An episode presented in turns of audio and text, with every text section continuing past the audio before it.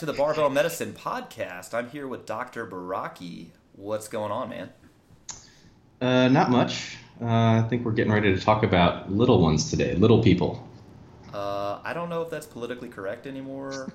Do we need to restart the little children? Little, ch- well, again, I don't want to. I don't want to be sizist. I don't want to be accused of that. So, uh, I also heard that you had a really good training session today. Yeah, it was uh, the culmination of a long block of training where I haven't been doing much squatting, trying to push my deadlift up, which uh, failed miserably. So um, back to the drawing board, and uh, you know, still chasing that big 700. So what you're saying is that my deadlift is ahead of yours.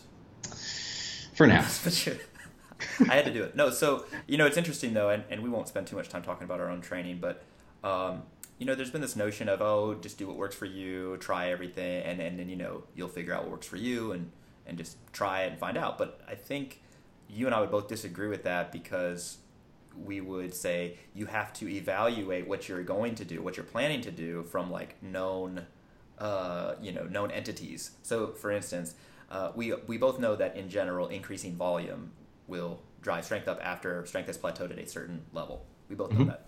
We also both know that you have to modulate intensity and overall fatigue to fit uh, uh, the person's needs. Um, and we things about exercise frequency, all, all these sort of things. Uh, we have general ideas about what will lead to improvement. So if a program does not fulfill those those criteria uh, or play by those rules, then you can say mm, this is probably a bad idea without ever having ran it, right? I mean, that's, yeah. Yeah. Yes, you can. it's pretty. It, it, it would be pretty uncommon that you would run something that like fails all of those criteria, and that you'd be shocked at like you know massive PRs at the end of it or something like that. Sometimes something that checks all the boxes might not work as much as you had hoped, but usually there's something underneath under the hood that you you know you have yet that you need to go back and kind of diagnose. You know, right. but usually if you like if you have an advanced lifter and you're like, oh, I'm going to try this super low volume low intensity, uh, super high frequency or super low frequency or whatever, like something like that that just doesn't comport with what we know about training, um, it's like sh- it would be absolutely shocking that the person comes out at the end of the, at the other, other end of that training cycle with just like absurd massive PRs or something like that. I agree, unless dun dun dun, there the training done prior to that there's such a delayed training effect that it's only realized when you're doing something that doesn't comport with what we know. So my example is this: it's like ah, you know what? I'm gonna run Sheiko. Someone runs Sheiko, lives to tell the tale. All right, and then afterwards does five three one. Mm-hmm. and, and they like, use it as a peak. And they're like, five three one's the greatest program ever because I PR'd all the time because they previously accrued all this training stress that they couldn't really deal with at that time. Yeah. But then once they pulled away all that fatigue, it was realized, and so, but that's dangerous because yeah. then they're like they ascribe all the success to 531 and then they're stuck doing 531 and god, god knows how many more books will be published it's just like man i think i think you can definitely see a, a little bit more uh, type variation in how people respond when you're peaking them yep. uh, towards the end of a training cycle but in terms of like the fundamental fundamental variables of volume and intensity and frequency and stuff like that yeah, I'm, I think we're on the same page when it comes to that. So, so you would say then for older people. Now we're going to talk about kids today, but you would say that for older people, that decreasing their training frequency and leveraging intensity only to drive their progress would be suboptimal.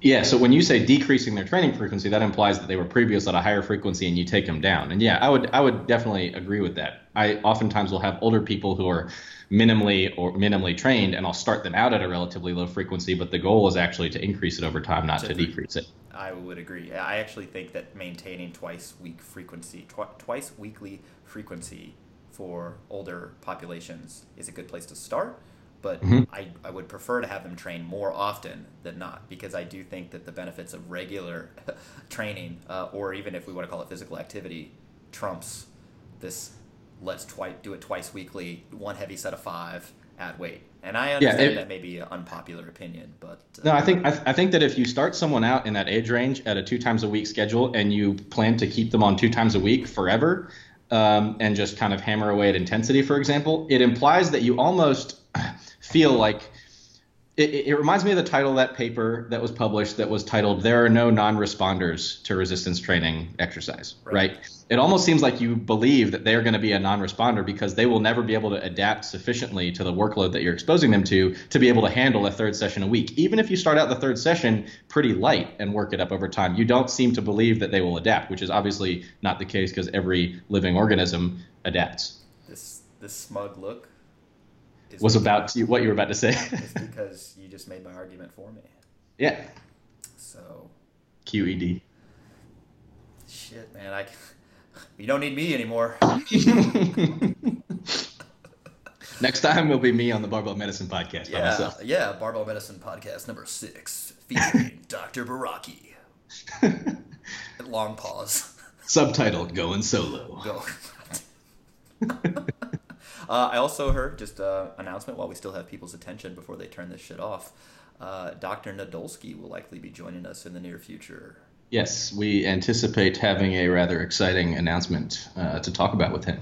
Uh, exactly, and then uh, more, more, to come. And this is new to you because I just on the way in um, talked with Mr. Campitelli about coming here, and I bring Campitelli on because for the following reason. Here's here's why I want him on. He disagrees with a lot of our stuff. Not because he think he does thinks we're wrong. He's just disagreeable. And, and I like that. But he's disagreeable in the most polite possible way I've that's ever heard. that's the thing. That's the thing. He goes, he goes, that may be true. However, and I'm like, you know, yeah, maybe he's actually the nice version of me. So in any event, we have some guests coming up. We'll uh, maybe I'll record Rip while we're drinking whiskey uh, in Texas. We can do the uh, the good old Texas. The Rip interviews Rip. yeah, exactly. Exactly. The Texas three way is really what we call it. it's not just for chili anymore. Um, on that. All note, right. Shall we move on to our topic today? We're going to talk about kids. Yes. So we're going to talk about kids today, and uh, as it relate as they relate to training, or as training relates to them. And uh, since Jordan is the one between the two of us that uh, is training in family medicine, meaning that he actually sees children as part of his routine practice.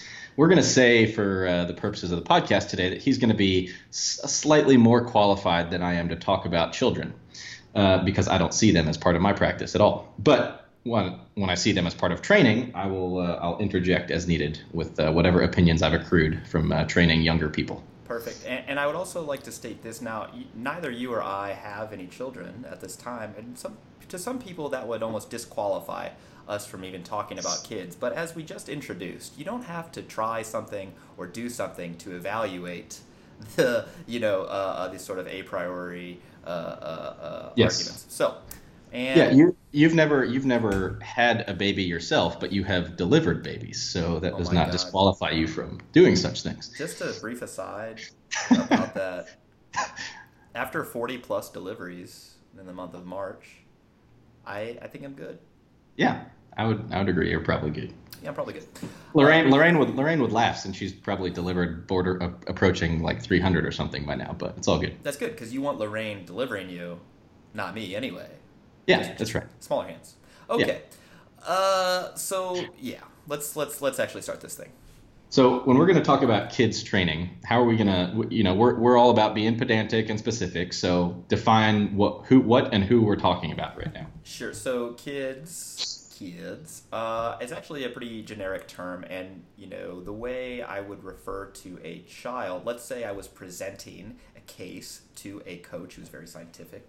Uh, you know, so first things first is I would actually introduce their age in months on average, or at least years and months. So, uh, for instance, it would be an 11 year old and six month, you know, male who's Tanner stage three or four or two, depending on where they're at um, in their in their uh, in their pubertal uh, development. And so Tanner staging, that we're introducing this concept very early, uh, was named after a British pediatrician, James Tanner.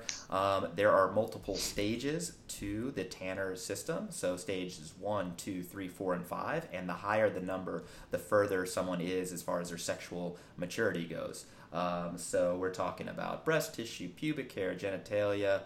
Um, there's also been a few other uh, uh, components associated with Tanner staging as far as maturity goes, but we use those stages to sort of stratify our kid population. So a Tanner stage 2 and a Tanner stage 3 uh, uh, individual are two different folks um, from an, a, a, uh, a, hormonal standpoint, and therefore uh, there are different um, training interventions that would be appropriate or different considerations to make. Because uh, effectively, once somebody's going through, you know, starting Tanner stage three, and certainly uh, once they progress to four, they're basically full blown, like, you know, puberty effectively. Mm-hmm. Uh, and you know, on the internet, you can get convinced that somebody's in, you know, basically it's it's better than taking anabolic steroids going through puberty. and, and, I mean that may be true. I don't know. I wish I remembered, you know, what it was like, and I wish I was training at that time. Yeah, me too. it certainly wasn't. Um, but you know, the the I, I haven't seen evidence. I have not seen evidence that the testosterone um, concentrations within uh, a pubertal male in the throes of puberty have exceeded, you know, that 1400 nanogram per deciliter uh, amount, which I don't. Have you ever taken care of somebody on on uh, anabolic steroids? Have you ever like done their lab workup and everything? Else? I've taken I've taken care of two people in the outpatient clinic, but at the time that I saw them, I didn't have their lab work handy. I was curious, but I didn't have their numbers in front of me. Hypothetically, of course, this is hypothetical. Yeah. Uh, and then he, yeah, nervous laugh. Uh, yeah. So, but you know, the the folks I have who I know uh, that are on um, they're taking exogenous testosterone, not at TRT, testosterone replacement therapy doses, are well over 1400. It's outside, the lab can't even measure it, right? So, That's crazy. Yeah, and I haven't seen the same, um, those same numbers reported in uh, males in the throes of puberty, certainly not females. Have you seen what type of numbers are reported for males? What kind of typical range you might expect in a pubertal male? Yeah, so it depends who you read and, and where you're at. And I'm sure some endocrinology fellow is going to you know, hey, great. If you're listening to this, that's cool. Like, I want to know what you read and, and, you know where where you read it. But I've seen everything from on average in the high 600s, 700s, all the way up to a thousand or more. So certainly mm-hmm. upper edge of normal. But I haven't seen you know a bunch of evidence showing, yep, they're above 1400. That's just standard. They do just secrete more testosterone, and more sure. importantly, it does appear like they're more sensitive to the existing testosterone. And yeah, that was going to be that was going to be my next question. Is when you talk about testosterone levels, because this applies the same deal in adults. Um, there's two sides of the coin. One is the actual serum concentration, and the other side is the the receptor expression. Sure. So you know maybe during that period of time they get a bunch more transcription and translation and you know expression of testosterone receptors on their, their cell surfaces. So the same serum concentration might exert a greater physiologic effect. Yeah, so they get a greater androgen receptor uh, concentration at, in, in uh, uh, stereotypical areas. So for males, we're talking about traps, shoulders, uh, mm-hmm. upper extremities. Just you know, go go ham with androgen receptor density. Uh, and then they all those same existing receptors that they already had also become more sensitive. So you have more yeah. receptors, more sensitivity, and testosterone levels are higher than they otherwise would. Yeah. Um, Sounds like a good combo. Yeah. The more interesting thing is the females who we would you know classify towards the more masculine end of phenotype. So, all right, let's let's just make sure everyone's on the same page here. Genotype is genetic material, a genetic code that you're born with, and the phenotype is what is actually expressed. All right. So, uh, for instance, XX is genotypically female, XY is male. So, there are XX females born female.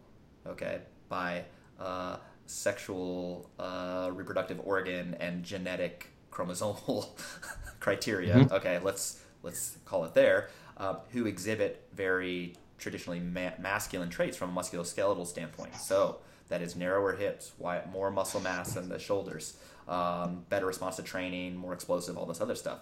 There's some evidence that those folks also generate a uh, more uh, higher density of androgen receptors uh, to, you know, steroid mm-hmm. receptors in the sure. pr- prototypically male areas. So they end up with bigger traps and bigger shoulders yep. and, and, more upper extremities. They're stronger in their upper extremities, which effectively is the hu- biggest gap amongst the sexes. Mm-hmm. Like, like throwing males and females, like if you look at age matched cohorts throughout, you know, as they develop, it the gap is huge already, and then it just gets bigger and bigger and bigger. Yeah. Whereas the gap for like running, you know, pre uh, pre-puber uh, pre-puberty males compared to females who are just getting in there, or pre-puberty females, they're the same. They effectively Mhm. run about the same. And then once the females hit puberty, they they're faster than men. But at no point are they better at throwing than men ever. Yeah, it's it, it's it's part of the reason why it's so freaky to see like a female with a body weight plus press. Be real nice. Yeah. Um, so yeah, yeah, the whole thing is, is super interesting um, as far as things that influence androgen uh, receptor density and sensitivity uh, eh, during uh, uh, the pediatric and, and formative stages of life. Um, so yeah, so the next question people would say is, well, how do I maximize that for my kid? and, and and I'm gonna tell you that if they're you know in Tanner stage three or or, or past, um, and so in general you know general ages, uh, you know if they're 12 years old or greater, you you missed it. You've already missed this window where they're super responsive to epigenetic you know envi- and environmental sort of influences on their Mhm. on their genetic uh, their genetic potential. So. Um, but earlier on than that, you know, I haven't found anything that's like clear cut, like, yep, this makes somebody exhibit more androgen density, uh, receptor density or a higher testosterone levels later on or whatever, other than not being malnourished, uh, not being Right. in super, super stressful situations, not being chronically ill, not, you know, having a chronic illness, uh, Sure. uh, or losing a bunch of body weight, uh, falling off their growth curve, like, no, like known endocrinology problems. Yeah. Female athlete triad kind of stuff too. female ath- oh yeah yeah um sorry uh Save it for later. yes, yes we will re- readdress we'll Okay. readdress. um so yeah we use tanner staging and, and i don't pretend that this is the correct medium to really flesh all of that out here and i think you know it would be hard to comprehend anyway. So I implore you, if you're a parent or a coach of young athletes, you definitely need to be familiar with the Tanner stages and all of the contributions to uh, effectively stratifying somebody into a Tanner stage. That and that's uh, going to let you know, uh, you know how uh, biologically their age with respect to training. Because you could have two 15 year olds, and if one is a Tanner stage, you know, early Tanner stage three, or you know, and one is a late Tanner stage four, those are two different. Those are two different people, effectively. Yeah, so you're differentiating between what we would consider maybe a biological age or a phenotypic age versus their chronological age, right? Kind of like we talk about with bone age, bone bone related stuff in kids too. Bone age. Yeah. I'm remembering this stuff back from when I was studying stuff about pediatric pa- po- Now, when, population. when you cut down a, a bone, there's the the rings, right? That's what you're counting rings. Yeah, I think so. Yeah, yeah, yeah. You gotta you get the bone age. You have to develop. So if someone's like short for their stature, you gotta you know eff- eff- effectively look at their bone age and their epiphyseal plates, and you you, you refer them to endo. You send them Yeah, sounds good. Yeah, send them to someone who sees children. All right, so let's say that you have someone of a uh, an appropriate Tanner stage. We can talk about maybe specific specifically later about what that actually entails, but you want to get them started with training in some capacity. Say you are a weightlifting coach in uh, Siberia and you're ready to recruit uh, the next Dmitry Klokov, um, or you're in the uh, suburbs of China and you want to, you know, pull the little child to get him started on the road to Olympic glory. Uh, what if that same if that same child was in the United States? There's going to be there's going to be a whole lot of arguments as to why you shouldn't do that because you're going to hurt the little kid, aren't you? Isn't that a s- usual argument that you're gonna that you're gonna get as, against uh, children training? Oh, certainly. Yeah, you're gonna get people who say that, and uh, incorrectly, I might add. If you take nothing else from this podcast, uh, you have people say that child injury rates during weight training specifically, uh, are the risks are so great that you shouldn't even have, you shouldn't try. Uh, and, and I, I guess I just don't know where this came from because I really tried to like, you know, were there a bunch of a rash of case reports once Arthur Jones came out with the Nautilus stuff that just like scared everybody about training um, or physical activity, like weight bearing physical activity for kids, or did this just pop up out of nowhere because it started getting repeated and it like, we don't know and I can't find it. I'm not sure. The injury rate for competitive weightlifting is insanely low. I mean, what it's like six thousand, you know, point zero zero six zero sorry point zero zero zero six per thousand participation hours for competitive weightlifting. Now, granted, that's for adults, okay, uh, but if you look at overall incidence of weight training injuries, most of them are for people dropping weights on their foot or you know like Mhm. smashing a finger with their dumbbell. It's not like Mhm. a, you know acute like bone explosion under under load. Ni- Nibola, as they say. Yeah, Ebola. Um, or you know even things like that, things that do happen to kids, like the traction apophysitis uh, of the of the uh, patellar uh, tendon and ligaments. You know, so Osgood-Schlatter's or, or, or disease uh, states like Sure. that. Um, yeah, the the injury rates are exceedingly low, especially when compared to competitive soccer, competitive football. Yep. Uh, e- even things like karate have, have higher injury rates, but nobody's saying don't do that. Yeah, it's kind of amazing that they that they don't say that about something like karate, but they would say that like a, a, a you know pugilistic sport, I suppose. Like they're actually fighting to hurt one another Yeah. versus versus picking up something off the floor. Right. So I went and I looked and I was trying to find like injury rates for like uh, percussionists that were like just you know oh don't join band because you're likely gonna get injured. And I, I couldn't find anything, just some occupational data on adults. But so anyway, I, I tried to go down the rabbit hole here and I didn't find anything. But overall, when you look at the totality of the data. The idea that you you can make a case against strength training or barbell training for kids, even as low as Tanner stage two, based on injury is not supported by evidence. It's not supported by evidence, and I, I think uh, most reasonable people who have, have experience in this would say not exposed, uh, uh, not supported by anecdote either. Um, having trained multiple kids before, they you don't hurt. Yeah. You're not hurting them unless you're doing It's- stupid stuff, I guess. But I, I Kids are pretty resilient too, you know. turns out, Yeah. turns out. I, I don't know how, many kids have you had have you taught how to squat when i say kid so anybody under the age of 16 how many kids you taught to squat Mm, 20, 30, yeah something yeah. like that. Yeah, so I'm, I'm probably a little higher. Oh, yeah, given especially given the commercial gym days. So you know we're probably Yeah. nearing the. I fortunately didn't have those, but yeah, fortunately, but but but uh, you know, good time to train. You know, people in the ni- in their 90s and Sure. people and, and young young kids. And uh, it's interesting that when during the stage of like rapid bone growth, occasionally you'll get peop kids that just don't move very well at all, and you're like, well, that's weird. Your squat Yeah. all, all messed up. But you know what you do in that situation? It's the same thing you would do with a mid 20s person who doesn't move very well. You- You're not loading that very heavy. You're Right. working on their technique so you can feel comfortable loading their squat. I mean, this isn't revolutionary stuff here.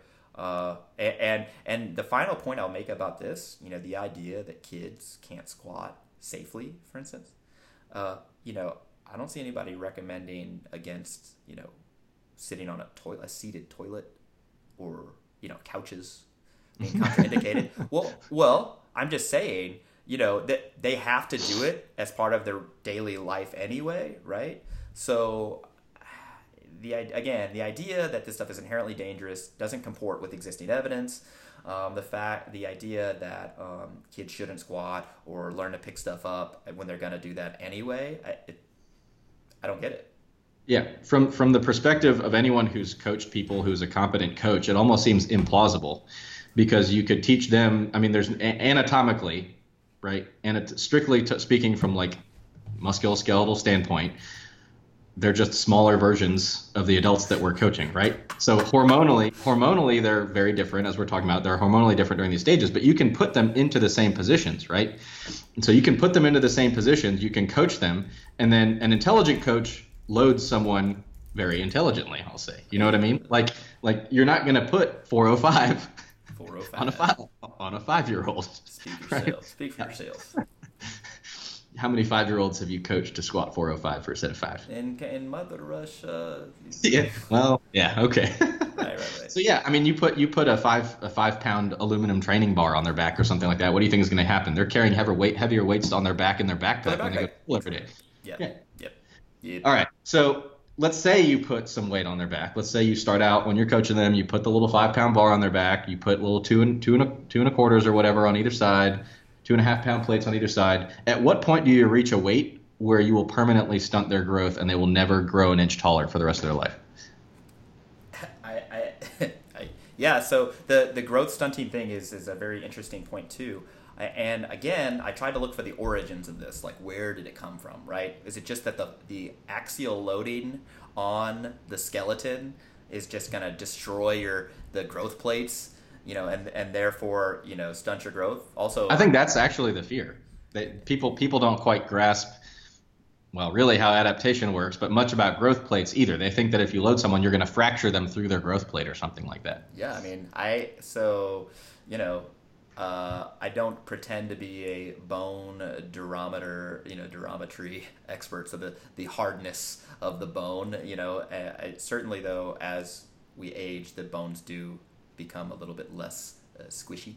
Uh, but what Austin's referring to is the growth plate is in general very difficult to fracture unless you have a trauma to the limb that basically takes the, the bone above the growth plate and the bone below the growth plate and pushes them in different directions and then you get a crack across mm-hmm. the thing. So there has to be some type of shear force across the growth plate to cause a fracture through the growth plate. Or you could just crush the, the distal end of the bone, it just goes into a million pieces and then you're in a bunch of trouble. But uh, yeah, axial loading of the bone in general causes the bone to remodel itself a little bit stronger, a little bit thicker, all right, a little bit more resilient. And this does not occur at the level of the growth plate. The growth plate is putting out immature bony cells that effectively contribute to bone growth overall, both right. long and thickness. Mm-hmm. Uh, hashtag the thickness. Um, so I don't know if that's where it came from, but certainly we don't have evidence that just loading a the human skeleton in uh, people with non-closed growth plates, uh, we don't have evidence that loading them in their exoskeleton actually causes their growth plates to fuse uh, earlier than they otherwise would. We we I, I, I thought maybe because I read this on T Nation and, and T Nation is obviously true. The um, number one source. Number one source, yeah, source cited. Um, that the fear was since you were training and then testosterone levels went up when they trained, that somehow this would go and close the growth plates. But Austin, if you will recall from your step one, uh, step one learnings, the closure of the growth plate is not necessarily due to testosterone, but rather estrogen signaling. Um, the the bone uh, the osteo uh, sorry osteocytes to effectively close the growth plate. It's through a, lo- a, a very um, long cycle of signaling uh, to, through different things, but ultimately estrogen is responsible for that, not not testosterone. Mm-hmm. Yeah. So and, and and we know you know from data in adults that the acute post training hormonal you know effects, like if say your testosterone goes up in the immediate phase after training, it really has fairly little significance in the big picture. So if that's if that I'm assuming that that's the testosterone that they were referring to, unless they think that just like training overall will like cause a massive boost right. in your testosterone levels. Well, I assume so, all these kids were taking Tribulus. fenugreek and what other stuff? yeah, yeah. If you take fenugreek and Tribulus as a Tanner stage three, then then basically you you're just gonna be five foot six. I mean, so I don't know if you remember this, but I'm, I'm I don't actually memorize this because I just I look it up whenever I need it. You know, we do know on average how tall kids are going to be based on the parents. Um, so in general, for females, you're they're gonna be you're gonna take about five inches off the father's height, uh, and then average that with the mom's height. And then for boys, you take five at, five inches, add it to the mom's height, and then average that with the hmm. with the father's height. On average, there's obviously you know. Yeah, there's a, there's going to be a spread on that, but yeah, sure. sure. cool.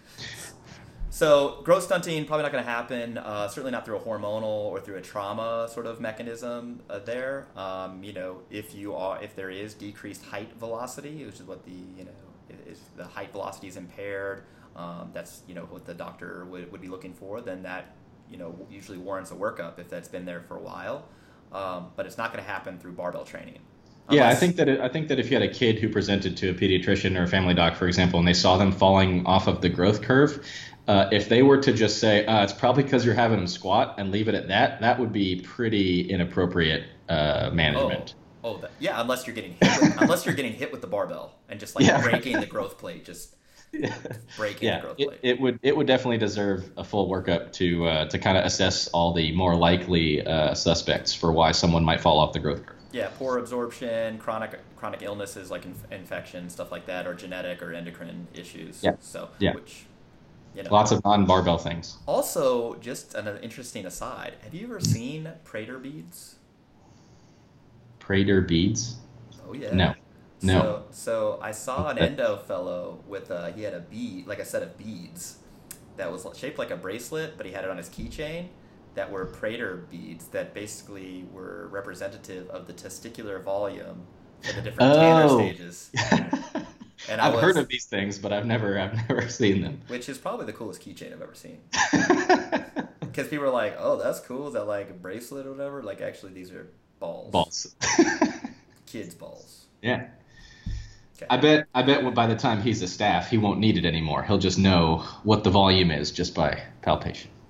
Good for him. Good. For All right, so enjoy that aspect of your career. So, uh, all right, so next topic. Uh, this isn't even restricted to kids. This is like anyone who trains, right? If you're say say you have a kid who wants to play, who wants to be better at soccer, or be better at football, or something like that. Just like in the same way that we hear it with adults, if you get someone to train with barbells and you get them real strong. What's going to happen to their quickness and their agility on the field? Aren't they going to be all bound up with that thick muscle? I like it. Hashtag the thickness. I if again, yeah. So Tom Brady says that if you train with weights, your muscles are going to get short and tight, and ultimately, that's bad. And I- I don't know. Yeah, I don't know where this came from, but again, I I do think if you look back far enough, what you'll see is that originally people thought that if you were of average height, average weight, average proportions, you were the best. That was the best athletic body habitus that you could have. So this is well, you know, this is a long time ago, early, early, you know, 1930s, 1940s, where they were like, oh yeah, if you're five, you know, five eight, five nine, and 180 pounds, you know, and you don't have any freakishly, you know, freakishly long arms or legs or whatever, then that's the best for every sport there is because you're the average. You're the Vitruvian man, all right? Mhm. And so the thought was, well, don't bulk up, you'll weigh more, or like, don't you know, don't do anything to alter that that habitus. Right. We, we know that to not be the case now, right? The, uh, to quote uh, uh, David Epstein, the author of uh, the Sports Gene. Sports know, gene. yeah, there you know there was a, a, a the big bang of athletic bodies, right? And the freaks got freakier. So so you know wh- why why you know do basketball players on average have uh, longer wingspans than their height? You know, so just because you're six five or six six doesn't mean you're going to play in the NBA. You need to have a seven foot wingspan, or or why is it that uh, if you if you live in the United States and you know a person between the ages of 25 and 45 and they're a true seven footer, that there's a one in five chance that they're actually in the NBA right now? Like they're just They're just yeah, it's it's it's just the selection pressures of each sport kind of direct you towards the most favorable anthropometry for it. right. So Not surprising. So does resistance training cause an increased resting muscle tone? No. I mean, no. If if you're sore, if you are fatigued for any reason, then yes, your r- resting tone will be altered and your performance will be decreased because you have existing fatigue. So, if you have a very demanding sport and practice schedule, guess what you can't do? Run a full fledged strength and conditioning program where your training frequency and volume and everything else is so high that your fatigue is unmanageable. But again, duh, right? Does resistance training on average decrease range of motion?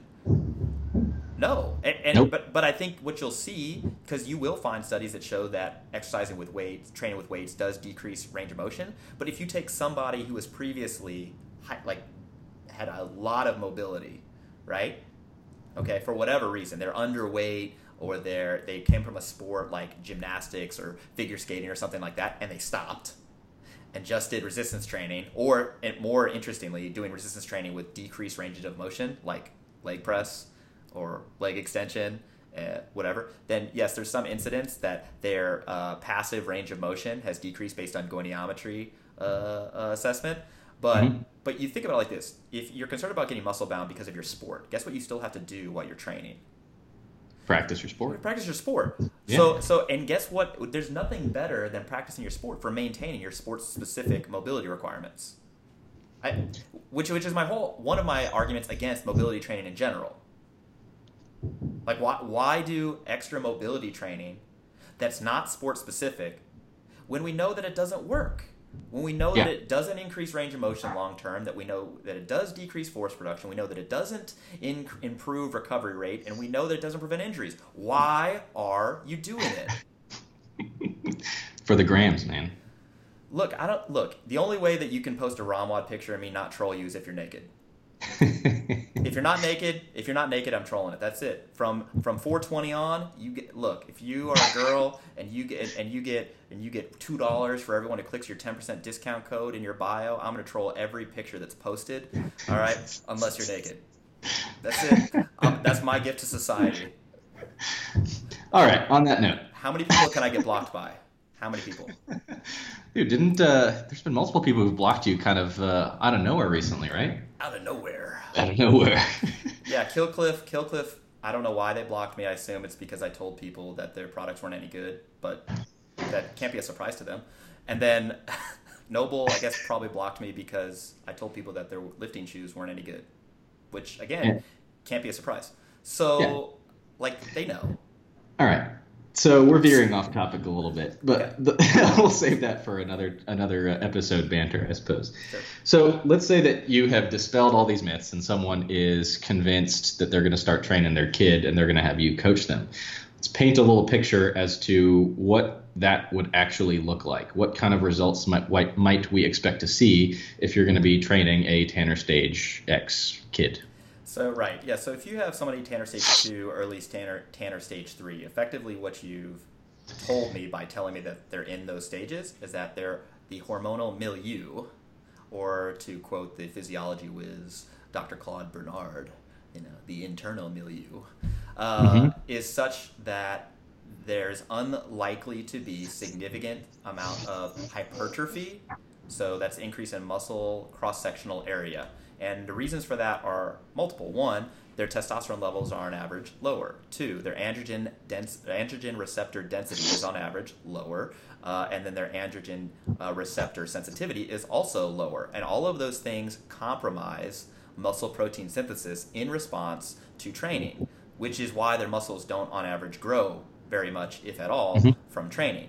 Now, obviously, the older the person gets, the, the further that they've they've they've they've they've uh, gone towards the end of Tanner stage three and Tanner stage four, where they're actually you know a base, uh, hormonally, uh, it's a hormonally viable situation to actually gain Yeah. muscle mass. Yeah, I mean, you start to see it even in the absence of training. So it seems like they're in a state where they're ready to do that, especially even more if you were to give them a little load in terms of training. phrasing. So, do they get do they get stronger? And if we're going to define strength as the increase, uh, the ability to produce more force against an external resistance, the answer is yes. Uh, so then you say, well, Dr. Feigenbaum, how? because if they're not getting gaining more muscle mass, well, how will you get stronger? So, do they get a little more muscle mass? Sure, yeah. But more interestingly, the motor learning processes that occur. So, motor learning is a basically big umbrella term uh, that, and it's an area of study that shows how do we learn how to do physical activities. So, things like you know writing your name with a pencil, all the way to more advanced things like playing the piano. Uh, and this is a huge area of research in both sports, but then also re- rehab situations. So you know you have people who uh, are losing, have lost function, and then they regain function. It's because they get to use a different area, their supplementary motor area, and I believe that's Brodmann's area 43, as I recall. let's let's pretend if it is Brodmann's area 43, like I should retire because I just you should look that up. On Uh, it, on it, on it, we'll test.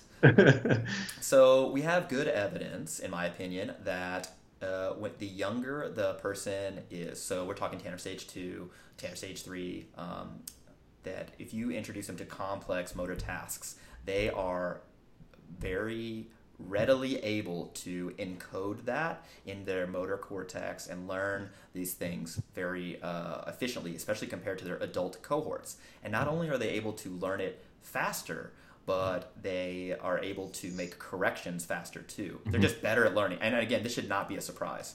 Yeah. Um, they turn some of this is termed engrams when they're learning very complex motor tasks um, early on, and there does appear to be like a sweet spot in age. Although I will be 100% honest, I don't have a good enough age range in this to currently put out some numbers there. I know early for like perfect pitch or whatever for learning that, which is a more uh, cognitive uh, thing. It's usually between ages three and five. They have to be, you know, introduced to music. Mm-hmm. Um, but I started I started reading Peak and started reading about that. So oh, that's nice. pretty cool. Yeah, yeah, same thing with skiing. You effectively have to be born on the mountain. At age three, you need to be on skis. Yeah.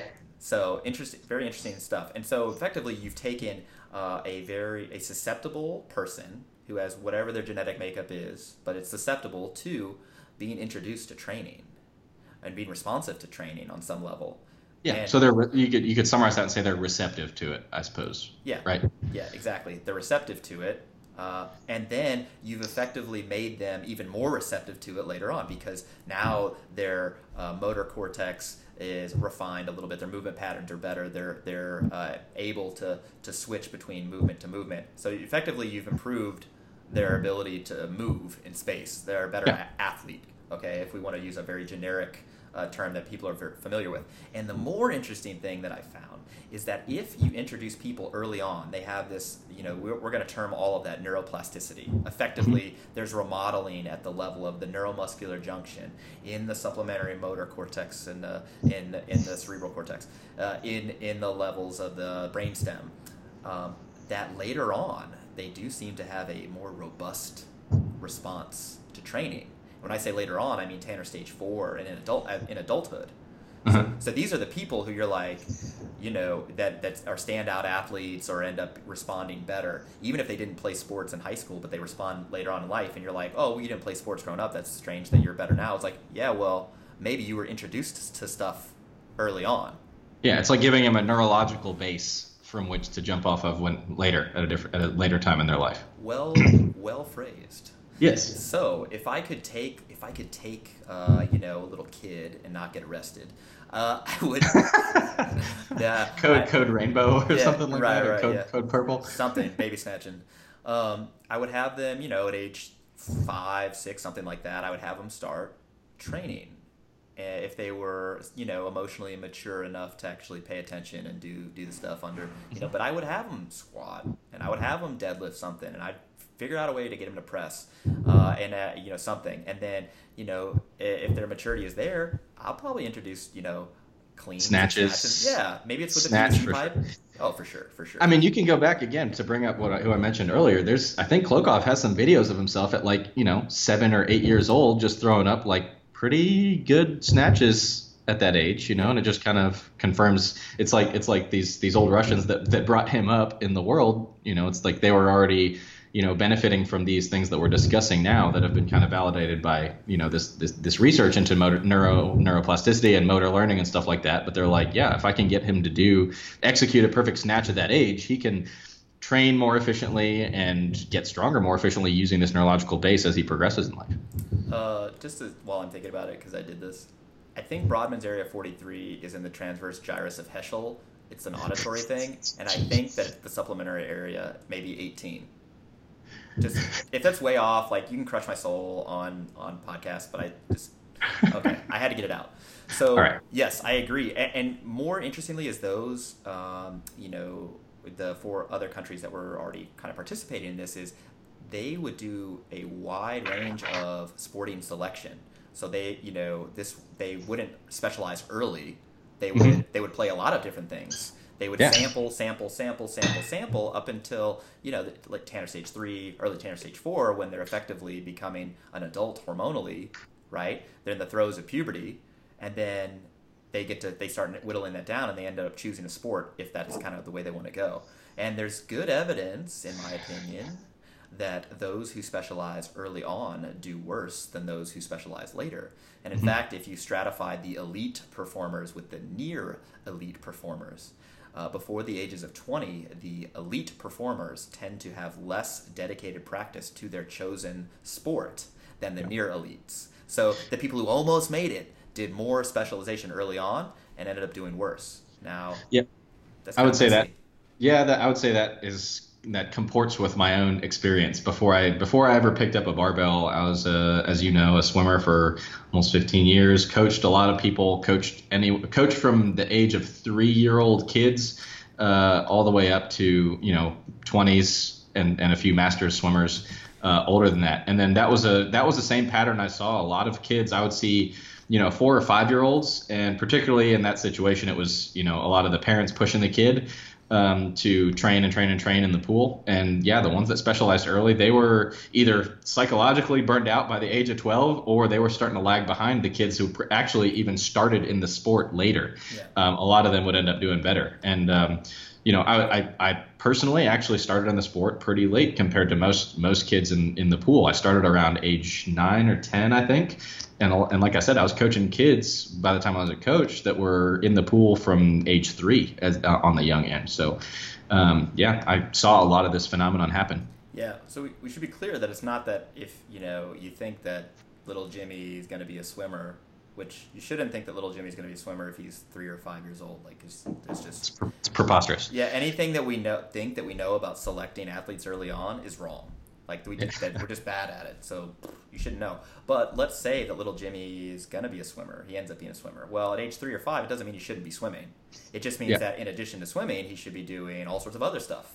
The other season sports, yeah. Exactly, because all they're do all you're doing is exposing the very uh, malleable and you know to use the more medical term plastic right so yep. adaptable nervous system of the of the pediatric population to multiple different stimuli mm-hmm. and and ultimately that serves them well in sports later on uh, so the more things that you can expose them to the more sampling they can do the better and uh, i don't think that there's any that, that it's a big surprise that more affluent populations end up doing pretty well in sport compared to lower socioeconomic status folks sure. because they get a bigger sampling. Yeah. They you can they, you can identify what you're good at and what you're not. Um, but a more oh just one more a more interesting thing. Sports like soccer, football, basketball in this country, football, basketball, baseball have so much money, right? So much money that they're effectively taking athletes from from uh, the, uh, from other sports that don't have much money, mm-hmm. and they, and just saying, nah, well, you know what, you may be a great track stud, a gr- track athlete, or a great, you know, uh, uh, uh something else, but we want to make sure that if you're going to play baseball, you play for us. So we're mm-hmm. gonna we're just gonna recruit you, and so the financial incentives, and then the, for the player too, they're like, well, you know, I could go make a million dollars doing this, or I could make fifty thousand dollars doing this other thing, even if I make right. a world class at that. Yeah. Uh, so yeah, it's, it's interesting how that happens too. So anyway, my advice as a non-parent but scientist and also a doctor uh, would be to have your kid play as many sports as you can afford, all right, without you know while still making responsible financial decisions and yeah. and when they're old enough, when they're that Tanner stage three and four, you're gonna see them get pushed towards something, and it's gonna be either self-selected because they're just better at it, all right, or because there are more people are selecting them for their talent. And uh, I think I think any sort of parental push early on towards something is probably not indicated. And that doesn't mean don't make your kids play sports. That's not what I'm saying. Because uh, I'll use a, a, Mark Manson quote here. Like the only two populations that do whatever they want just based on emotion are three year olds and dogs, and uh, they both sh- they both shit on the rug. So like like so you know the kid might not want to go to practice sometime or whatever. I'm not saying don't don't push them into sports. It's just that don't push them towards specialization right. until they're selected for. Mm-hmm. That would be the that would be the point. But let me let me do a thought experiment with you, Dr. Baraki. Okay. We you would agree with me that there are millions and millions of children in the United States who are playing uh, football from a very young age. Let's call it six. Pee wee, yeah, for sure. Pee wee football. What if there was the United States Strength and Conditioning Association, not unlike the United St- uh, United States Strength Lifting Federation? Mm-hmm. Okay and so there was United States Strength and Conditioning Association who paired up with the Pee Wee Football Association of America and said, hey, if you're going to be enrolled in football, you're also going to be co-enrolled in our strength and conditioning program. Because the idea is that if you're going to play football, we want to introduce you to strength training early on. And here's how you sell it you sell it by to the to the parents like yeah well you know early introduction to weight training is is going to be good if they want to go to college and play football because you know they'd be all over that. Oh yeah, and then uh, also there's there's some decent evidence that show it shows decreased injury rate just a little bit. Although the populate the age ranges are a little little fuzzy, so I wouldn't you know put too much stock in that. But the kids would love it, right? Mm-hmm. If coaches are involved, and uh, so now you get kids introduced to strength training early on. All right. So the question is this: How would you, as a coach, progress them session to session? How many sessions would you have them train? What exercises? Give me give me your top five exercises you have them do, and how would you set up a session? How would you progress them? Um, so we're talking. You said like six, eight year olds, something like that. Yeah. So we'll define it. So ages are going to be six to ten. So just to make things complicated. Sure, but yeah. but but effectively you're trying to set up a large scale strength and conditioning program for kids who are not yet hormonally mature enough to run yeah. an adult type program. So mm. how would you do yeah. it? Yeah. Uh, so I think I'm uh, one thing that one thing that comes to mind is uh, little children's attention span, um, in terms of how much, how many exercises and sets and reps and stuff like that I'd be able to throw at them. So you know, I in general, we like for novices to do like our novice LP with three exercise and stuff like that. And I wonder about their attention span and interest holding up over the course of three separate exercises and stuff like that. Some kids might be able to do it. Some kids probably would be able to do it, uh, depending on where they fall in that age range and their motivation and buy-in and stuff like that. But I mean, I think a squat should be taught for sure. Um, and I think a press should be taught for sure, and I think a deadlift should be taught for sure. Um, if they, uh, that would probably be that would probably be the starting point, just to get them started with how to move under a bar. Um, you know, I it probably actually i come when I think about it, it's probably be pretty difficult. I don't think they make like pediatric sized benches if you wanted to make a kid bench press, but yeah, for for for the starting purposes here, I think I would just do squat, press, and pull.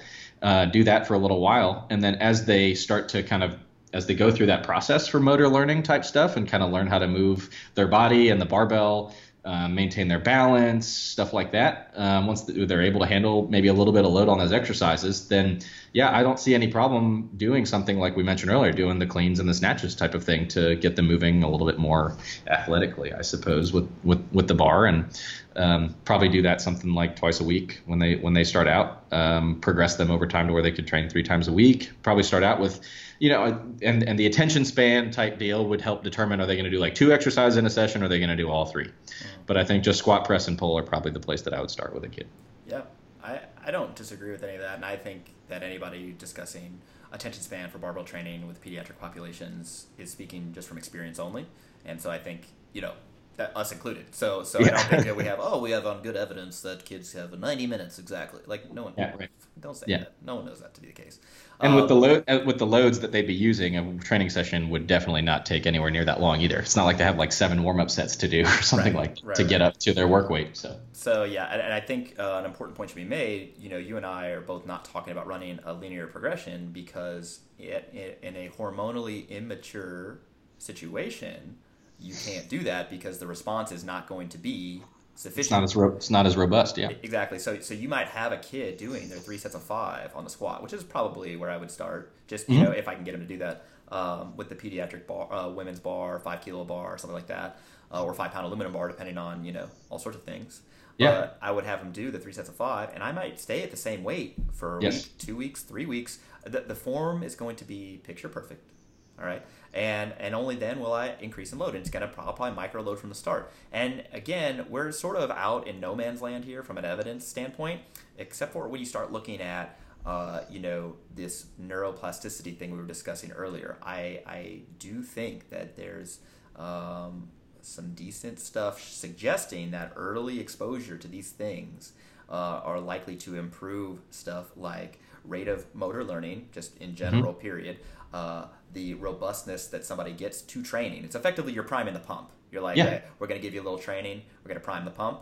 Um, so that, and then addition to, well, how do you choose your explosive athletes? Like, how do they become explosive? They're just born like that, and then there's the little tadpoles that are just, eh, you know, no, no. I, so there's some decent stuff again showing that early exposure to to particular uh, stimuli will improve rate uh, of motor uh, uh, rate of force production. And so I think we could reason that strength training would, would certainly not hurt that, but uh, Mm-hmm. you know augment that. Just again from everything else that's happening, it seems like a good mechanism. Um, and I, I do think anecdotally, looking at other countries' success, you know, they basically have these kids start you know exercising GPP stuff early on. They play a ton of sports, and then they see where they're they're they're uh, uh, where they're best suited. Um, and I also think that it's important to remember that anthropometry is going to select a lot for certain sports. So, you know, the kid who wants to play in the NBA but doesn't make it past five eight.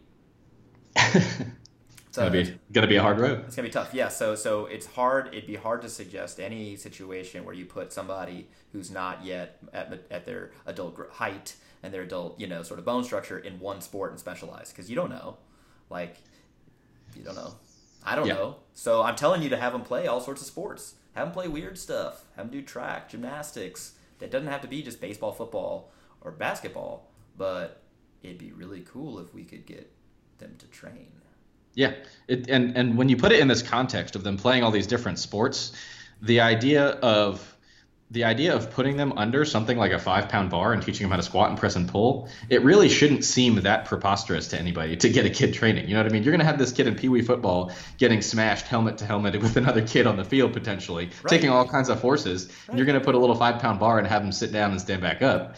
Uh, it really doesn't seem particularly radical. Yeah. And the, the amount of the amount of motor, motor learning, kinesthetic awareness, proprioceptive skills, and stuff like that that they can learn from something like that. If you have them squat again, like you said, even using the same weight for two weeks straight, you're going to see in those two weeks uh, an impressive improvement in the quality of their technique and you know how they're able to move. And they just you know this it's it's they can they can almost self cue just by doing the movement enough times that you know it just kind of a lot of these things they're they're harder to coach in a pediatric population because that they haven't learned any of this stuff in terms of motor learning before but it really is impressive how quickly a lot of it can work itself out just by doing these movements for a couple times over the course of a couple weeks. And then once the movement looks really nice and clean yeah you put a one pound plate or something like that on either side. And it's like you know not a radical idea compared to having them play a contact sport or one of these other sports that has you know known higher injury rates and things like that I just also, just for full disclosure, because sometimes I'm wrong. Uh, Brodmann's Area 43 is it's the primary gustatory uh, cortex, uh, which uh, is on the frontal gyrus. It's not even in temp- it's not the transverse. Yeah, so your neuroanatomy is getting a little rusty, but fortunately, no one cares about Brodmann's areas anymore. Speak for yourself. I definitely don't. What a savage that Brodmann was, by the way. So Brodmann's area is just how we know neuroanatomy. This is German dude, uh, basically stained all these different areas of tissue that he's just biopsying. It's like, oh, this is different than another one. Like, and there's a bunch of that. There's four, 52 known Brodmann's areas. They're all different areas of the brain. So I feel bad for all of his the people he's doing that to. All the people who had to memorize his 52 areas as well. Yeah, yeah. I'm just so I, Eric Brodmann's area six is the motor cortex. So I'll fall on my sword after this. There you go. This is the last point I want to make, and then we'll and then we'll we'll uh, we'll, we'll end- end this thing. So we, you and I both know from experience that training elderly population, right, older populations, they respond less robustly to training, especially if they have no prior background. They're completely untrained, right? Sure. So, so we'll just in general train somebody over the age of fifty with no prior physical activity uh, of, that's been formalized or any any sporting or anything like that. They just do worse with training, and it doesn't mean that they can't train. It just means, you know, we're fighting an uphill battle. Uh, Yeah. Right. Similarly, we know that people who have not yet gone through puberty are have a very slow progression going through training because they they're just not ready there. Right. Mhm. So it's effectively you're it's both ends of the curve right? In the middle, your optimal person is this 18 to 22 year old male. Again, the joke is he lives equidistant from whatever gym we happen to be at and an IHOP, uh, right? Who lives in his mom's basement, has all his meals made, and whatever. So, because that's the optimal person to get the most robust uh, type of, of, of effect from training. If, and only if, that person has previously been exposed to many different physical pursuits, with, to which I would include strength training like the optimal person is not just the 18 to 22 year old it's the 18 to 22 year old who has previously been exposed to all this Right. stuff Yeah. Yeah, I think we've probably both coached 18 to 22 year old guys who've literally never done anything before athletically in their life, and they don't. It's not like they do like you know impressively well all the time. A lot of times we have these kind of these kind of kids, either college age college age kids in that in that demographic, or maybe a little later in their 20s. A lot. We've coached a bunch of like you know computer programmer type guys who all of a sudden decided that they wanted to get big and jacked, but they've like never done any sort of sport or athletic activity before in their life, and they do all right, but they don't come out you know 12 months later, you know, pulling 500 for five or something like that, you know. No. No, but the kid, the kid who's been training, you know, messing with the barbell for years and years and years, and finally gets the green light to go ham and gain yeah. weight. Yeah, they yeah. they pull 500 a few months, and you're like, oh my god.